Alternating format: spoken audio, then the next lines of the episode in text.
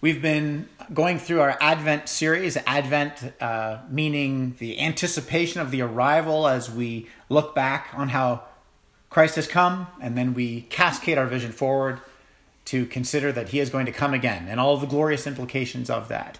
And uh, we've been deep diving into some Old Testament texts so that we can see how these words that seem to appear and get plastered everywhere at Christmas, uh, words like love, hope, joy, and peace uh, we're looking at those carefully to see that they're not just uh, cliches, Christian cliches, uh, cultural, sort of seasonal, uh, jingly jangly cliches, but these words uh, are massive themes throughout the Bible. Massive themes. They span the meta narrative of all Scripture, and we want to be encouraged by it and excited by it. Last week we looked at love, and uh, this week we're going to look at hope. We we last week we looked at how God's love has been on the move since Genesis. God's plans for Operation Christmas started in Genesis 3, right after the the fall of man, we discovered that God moves in great love towards his creation. And love is something that uh, in the English, um, maybe we use that word broadly and it loses its meaning because you can say, I love my wife and I love coffee and I love my kids and I love when I get green lights on King Street. And surely we don't mean all those things fall in the same category of, of meaning for us, but we use the word love that way. Whereas the biblical uh, understanding of God's love that was on the move since since uh, Genesis 3, found in Jesus and exemplified through his life, is this agape love or this love of preference, a love that says, I will love you at your benefit for uh, uh, for your benefit at my expense. And so right from Genesis 3 we see that love of God moving throughout human history for our benefit as his, at his expense. Today we're going to look at hope. Uh, I remember when I was a uh, little little kid, I was probably 7 or 8 years old. I went into Canadian Tire one time and they had this um, uh, not by myself with my parents but I went in and uh, they had this go kart. It was a gas powered go kart that you could win in a draw. And I remember filling out so many of those little uh, draw uh, uh tickets. And uh, every time we went into Canadian Tire, I just kept filling them out, filling them out, filling them out. All I could think about was winning this go kart and uh, this little race car. And for those of you who know me, I can just become so tunnel visioned about something and get it in my head, and it's the only thing I think about. And I just remember for weeks, all I thought about leading up to the day of the draw was winning this go kart. Well, I didn't win the go kart, and of course, my hopes were dashed. And uh, that's that's why I never became a professional race car driver. Uh, if that had gone differently, wow, uh, my life would have had a completely different story. But I hoped for it. I was hoping, and uh, I didn't win the go kart lottery. And uh, you know, you've got stories of uh, being a child where you hoped for something and it didn't work out. You've also got stories in your adult life of hoping for things and uh, that that feeling of uh, of of uh, tension while you're hoping for something to work out. I remember when I had to write my ordination exams for our presbytery after I'd finished my work at seminary. And the first time I wrote those exams, I failed. And I remember driving home and I was so distraught and I was stressed out and I was thinking about all the implications of if I didn't pass these exams. And so I signed up for round two and I wrote all the exams again. And that time I that time I did pass those exams. They said, okay, we're gonna move you on to the next you know level where you got to stand before the uh, Jedi Council and be examined orally. And I remember standing in front of the presbytery as I was being peppered for a very very long time. And then they said, okay, uh, thank you, Paul. You can go in the. They sent me into another room while they deliberated on all my answers. And I remember sitting in that room hoping that I was going to uh, be passed and uh, and receive my ordination. I remember when they when they walked in the room and they said, "Congratulations, uh, uh we celebrate with you and we well, we celebrate your ordination that you've passed these exams." I remember it felt like a granite backpack fell off and landed on the ground. You all have stories like that where you are hoping for something we are hardwired for hope. When you think about your life, it's just one event after the next. All of the high points are when your hope was realized, and all the low points are when your hope was dashed. And so when we come to the scriptures and we look at the constant call throughout the Bible to hope, The question is, what is that hope? Is it like a fingers crossed go kart lottery? Is that really what the hope is? We just kind of cross our fingers and hope this thing turns out? Or is biblical hope like optimism that's rooted in all of our hard work? Like I was sitting in that room hoping on the basis of all my sweat equity that I had succeeded. Is that what biblical hope is? Is biblical hope uh, just a function of the will? You know, choosing to be a half glass full kind of a person. Uh, you know, imagining how in any given scenario, you know, good things can sprout out of the bad. And if we send out enough positive vibes into the universe, we can manifest realities. Uh, is that what biblical hope is? Is it sort of a silver lining, bumper sticker theology where we just kind of go through life like, hey, whatever I'm going through right now, it's going to turn out okay? Is that what it is? Well, we're going to look this morning at Christian hope. We're going to find that it's not like a lottery um, that's volatile. Hope is not volatile at all. Whenever the Bible calls us to hope, the Bible is not calling us to roll a dice, it's calling us to drop an anchor. And our text this morning is from Isaiah chapter 40 and um, I'm going to uh, take a few verses from Isaiah chapter 40 to give you a, a big, broad picture of the message of hope uh, for the people of God at a very difficult time. We're going to see its significance then, and we're going to look at its relevance now.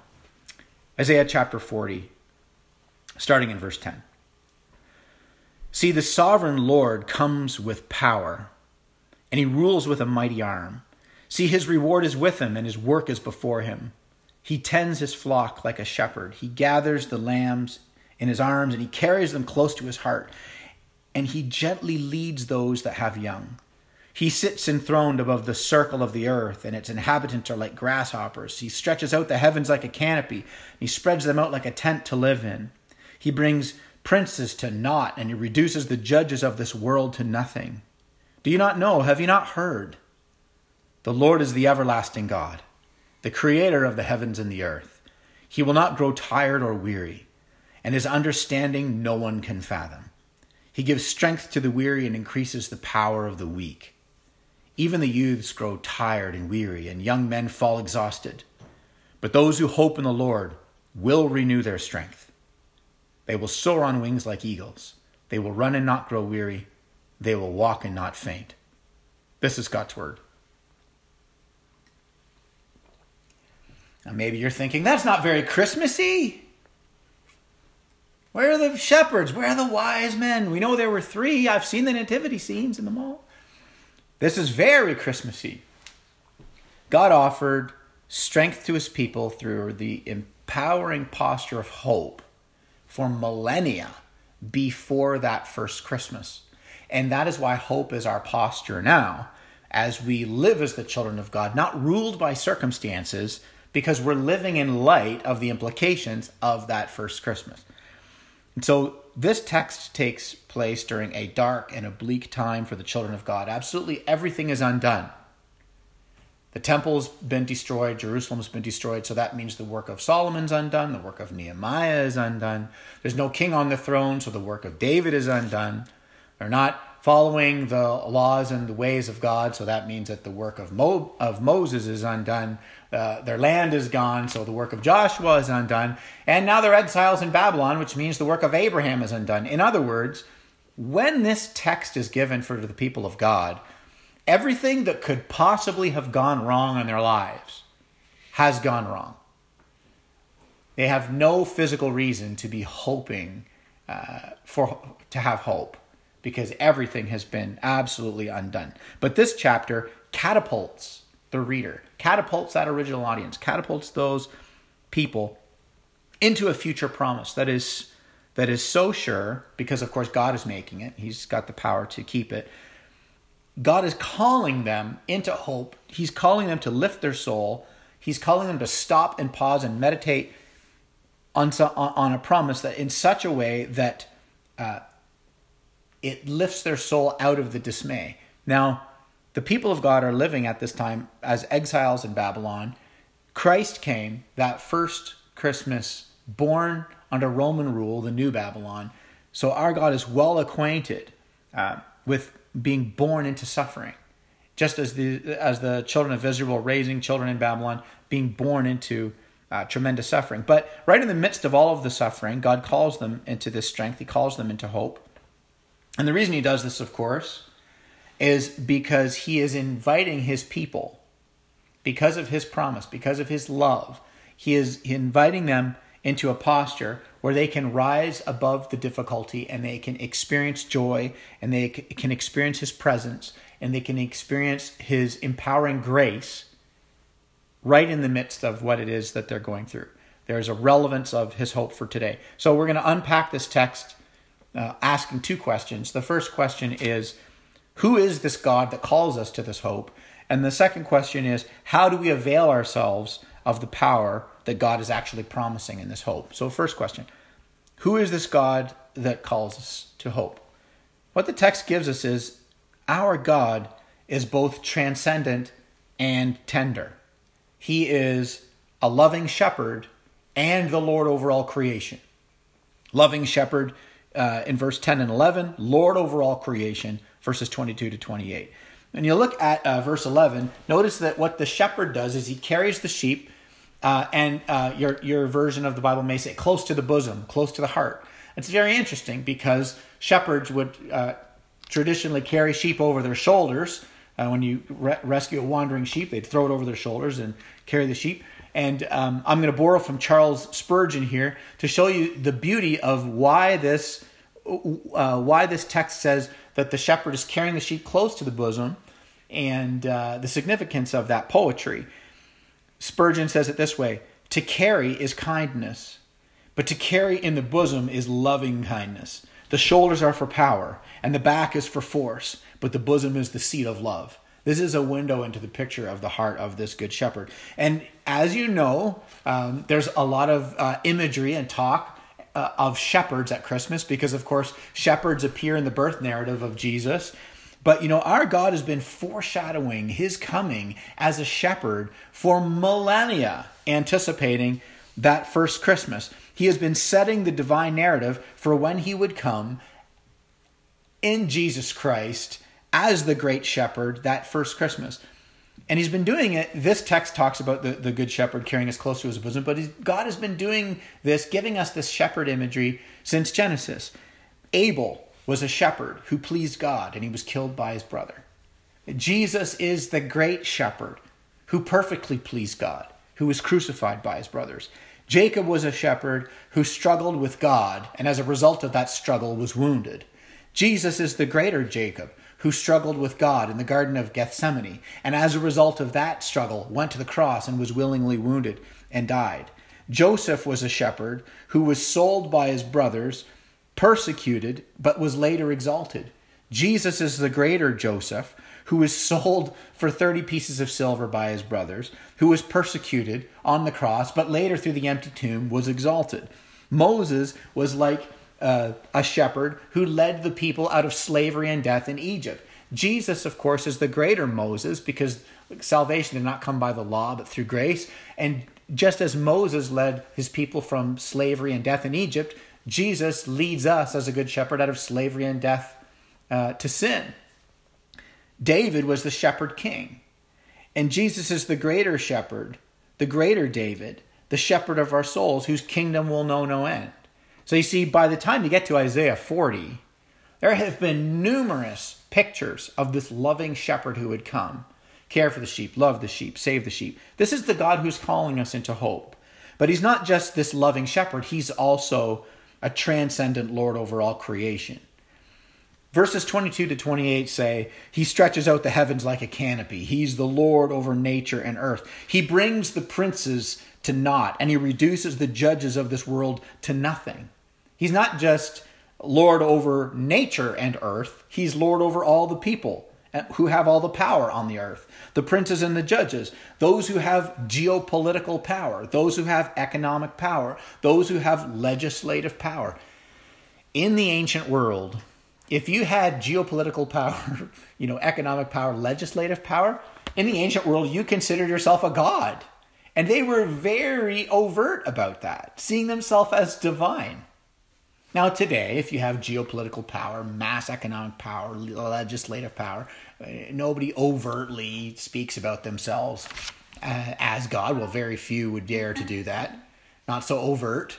But in a covert way, the power um, of sin that corrupts, of course, uh, that we see the powers in the world that leading to all form of sin and sadness. It's a little bit like my precious, and as long as you are, you know, compelled by the power of the precious, then um, uh, it, leads to all manner of, of oppression and injustice. And what this text gives us is the loving shepherd is also the Lord over all creation. A, a, a re, a, something that is significant, a reason for which the people, the first readers of this, Christians living in Babylon, would have found tremendous comfort in for a good reason. Uh, this is because, of course, they were called to seek the good of the city, just as you and I are called to seek the good of the city. Which leads us to the second thing, and that is how do we avail ourselves of um, the power that God promises in this hope. How do we avail ourselves of that? Well, the text tells us that, you know, if we hope in God, that will renew us. And if we hope in anything less than God, that will exhaust us. Um, this pandemic that we have all been enduring for the last nine months, um, it's been a little bit made 2020 like a dumpster fire. Only dumpster fires don't last this long. And uh, so it's been very difficult because we've been talking about the same thing for nine months and struggling as we hear the same instructions for nine months. And public health has been telling us to do the same things for nine months. And some of us have been trying to for nine months, and some people have been ignoring those things for nine months. And there's been the same sorts of arguments for nine months. And it's very, very tiring. It's very, very exhausting. It's a little bit like Groundhog Day, except uh, when Bill Murray was going on dates with uh, Andie MacDowell, they weren't on Zoom. So in that sense, it's not like Groundhog Day, but you know the cultural expression. Um, and you can't hardly read a, a, an article or watch a news report without getting a sense of it. The cultural expression is that we are exhausted. Our neighbors are exhausted, and uh, the city is exhausted, and we are exhausted. So this is a this call to hope is for those who are exhausted. Right? They're called to it. Their city's been burned, their temple's been burned, they're waking up every day walking by bricks that have carvings in them saying to the glory of Marduk. And it just kind of seems like the God of Israel has totally failed, and they're waking up and they're raising kids in a culture that's totally hostile toward their worship and their God. So God is not insensitive to our exhaustion. He's not insensitive to our suffering. God is not tone deaf. The Bible is not tone deaf um, to suffering because uh, God hasn't lost a step and he's not indifferent to our suffering. Our God, the Good Shepherd, came in Jesus Christ that first Christmas day to personally enter into our suffering. And of course, we know that through his perfect life and his atoning death and his divine resurrection, that the gospel promises that one day he will end and eradicate all that suffering. But verse 28 says, if you look at verse 28, it says, God does not get tired.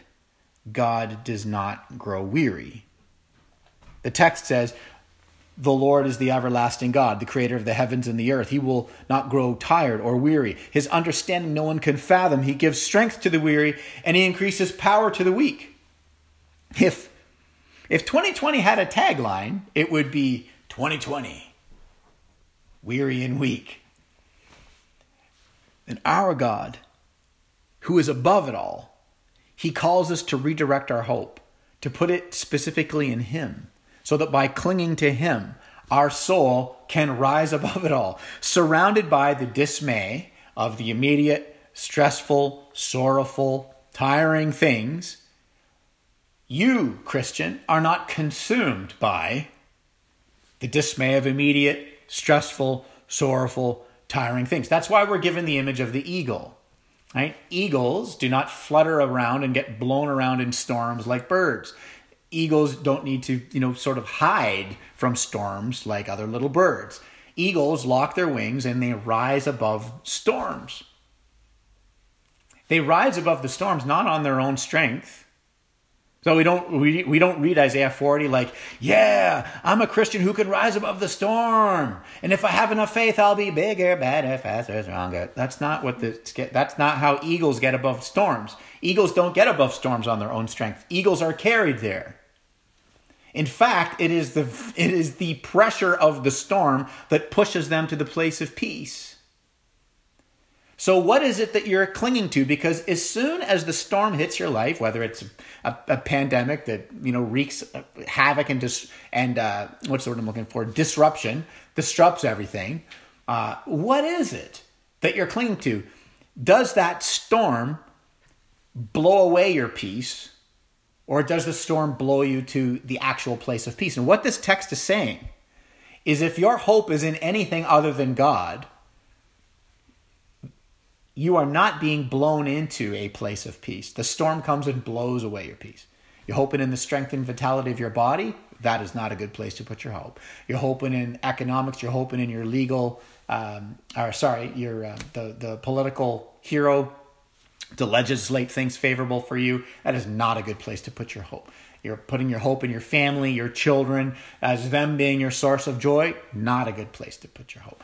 You, we, there's only one place we can go so that when the storm rages, we are blown into a place where our soul is at a place of peace. And that is actually in, of course, God Himself. When you look at verses um, 30 to 31, the text says that even the youths grow tired and weary, and young men fall exhausted.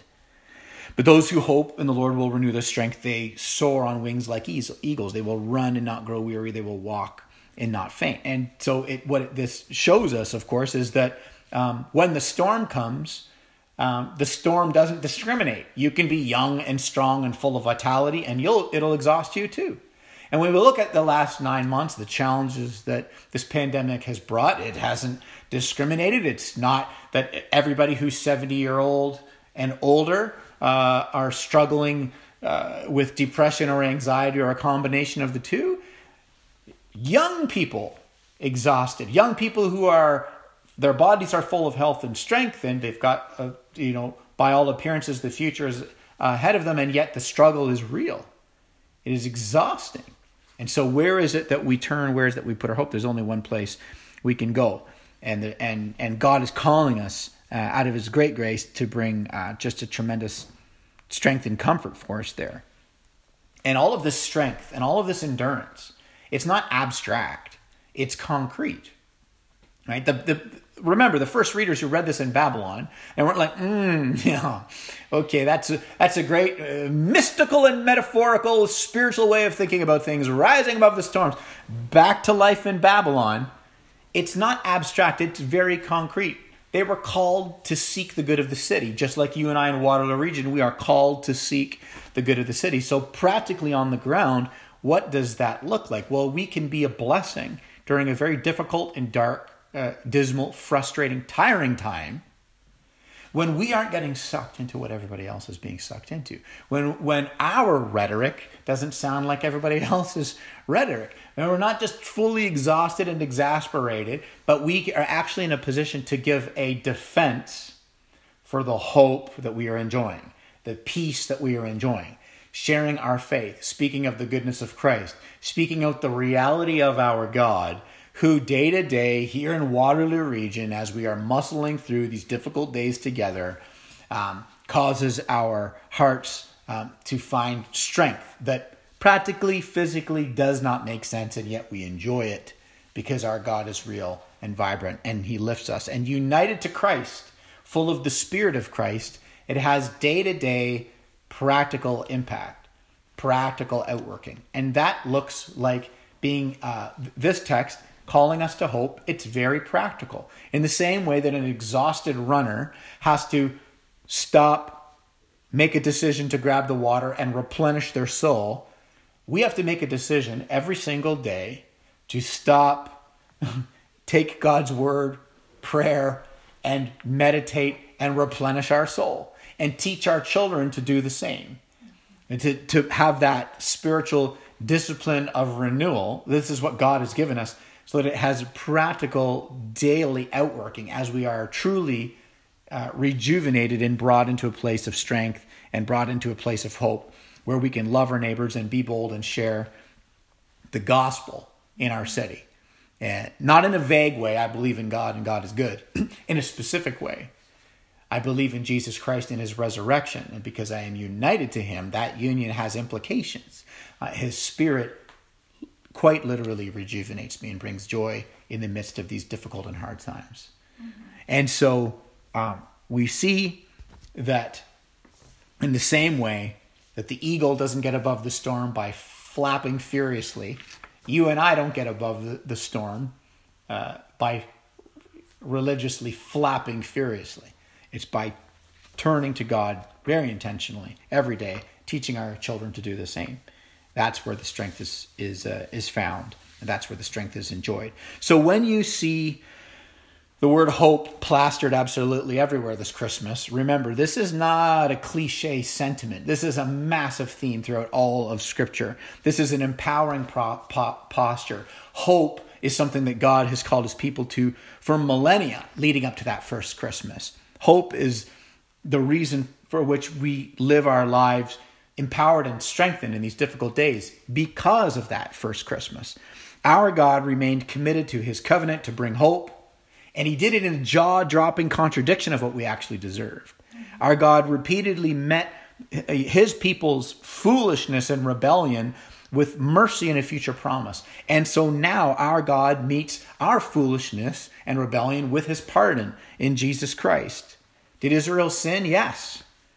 Uh, is that where God left them? No. Do you and I sin? Yes. Is that where God leaves us? No. This beautiful world that is broken uh, because of sin will be restored. That is the gospel promise. And friends, the people who received this world and th- this word in Babylon, they died without having seen the physical manifestation of this promise. They lived and died, and the situation didn't change. So you see, biblical hope is not, oh, I see, I just put my hope in God changing the situation. You and I could live and die and not see the manifestation of the promises of God's word. That, that has no bearing on the power that is available, on the hope that God is calling us to, because we're just quite simply not held hostage by circumstance any more than they were in Babylon. They were called to seek the good of Babylon all their days, and you and I are called to seek the good of Waterloo region all of our days. And so we do it with joy and gladness in our heart. I'm going to close with this. Verse 30 the verse that says hope in the Lord. Uh, some of your um, English translations will say wait on the Lord, hope on the Lord, wait on the Lord. In the Hebrew, to hope is kava, which comes from the Hebrew word kav, which means rope. So the picture here is when you cling tightly to a rope, it creates tension until something gives. So Christian hope is clinging to God until he gives. And what is it that he gives? Strength, grace, peace, quiet in the soul, lifts you above the storm, peace in the midst of the disaster zone.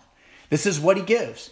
And sometimes what God gives looks like, a, you know, massive physical manifestation of situations changing and turning out. Physical healing, relational healing, things turning around, situations changing, physical manifestation of his of of his blessing at work or uh, uh, you know, with friends and family, it can manifest in many, many ways, right? Ways in which, ways that resemble the way we ask, ways that don't resemble the way we ask. But we cling, we hope, we're clinging to God. And the point I think that I want you to take from all of this is that everybody's already clinging to something, anyways. Mm-hmm. You're already clinging. The question is, what does it give? Or does it give out? Mm-hmm. The good news of the gospel is that even though you and I fail to cling, fail to grip, we have weeks where we falter and flail and cling to all kinds of things that let us down. Even though we fail, John 10 tells us, Jesus says, we are in the Father's grip and nobody takes us out. So, what God is saying is, I've already got a grip on you. Grip to me. Mm-hmm. Hope in the one who does not let you go and you will not slowly sink into the bog of sadness that everybody else is trying so very hard not to sink into. Optimism is choosing to see in any situation how situation could turn out. Sort of Christian mysticism is the idea that if I if I obey God enough, God is obligated to have everything to work out. But biblical hope is clinging to God for God. So that united to Christ, you soar when nothing is working out. This babe in the manger would become the king on the cross. And that's what Christmas is all about, Charlie Brown. So you will find strength for what you need ahead of you as you meditate on the millennia of God's faithfulness behind you. Have you not heard? The Lord is the everlasting God, the creator of the heavens and the earth. He will not grow tired or weary, and his understanding no one can fathom. He gives strength to the weary and increases power to the weak. Even the youths will grow tired and weary, and young men will fall exhausted.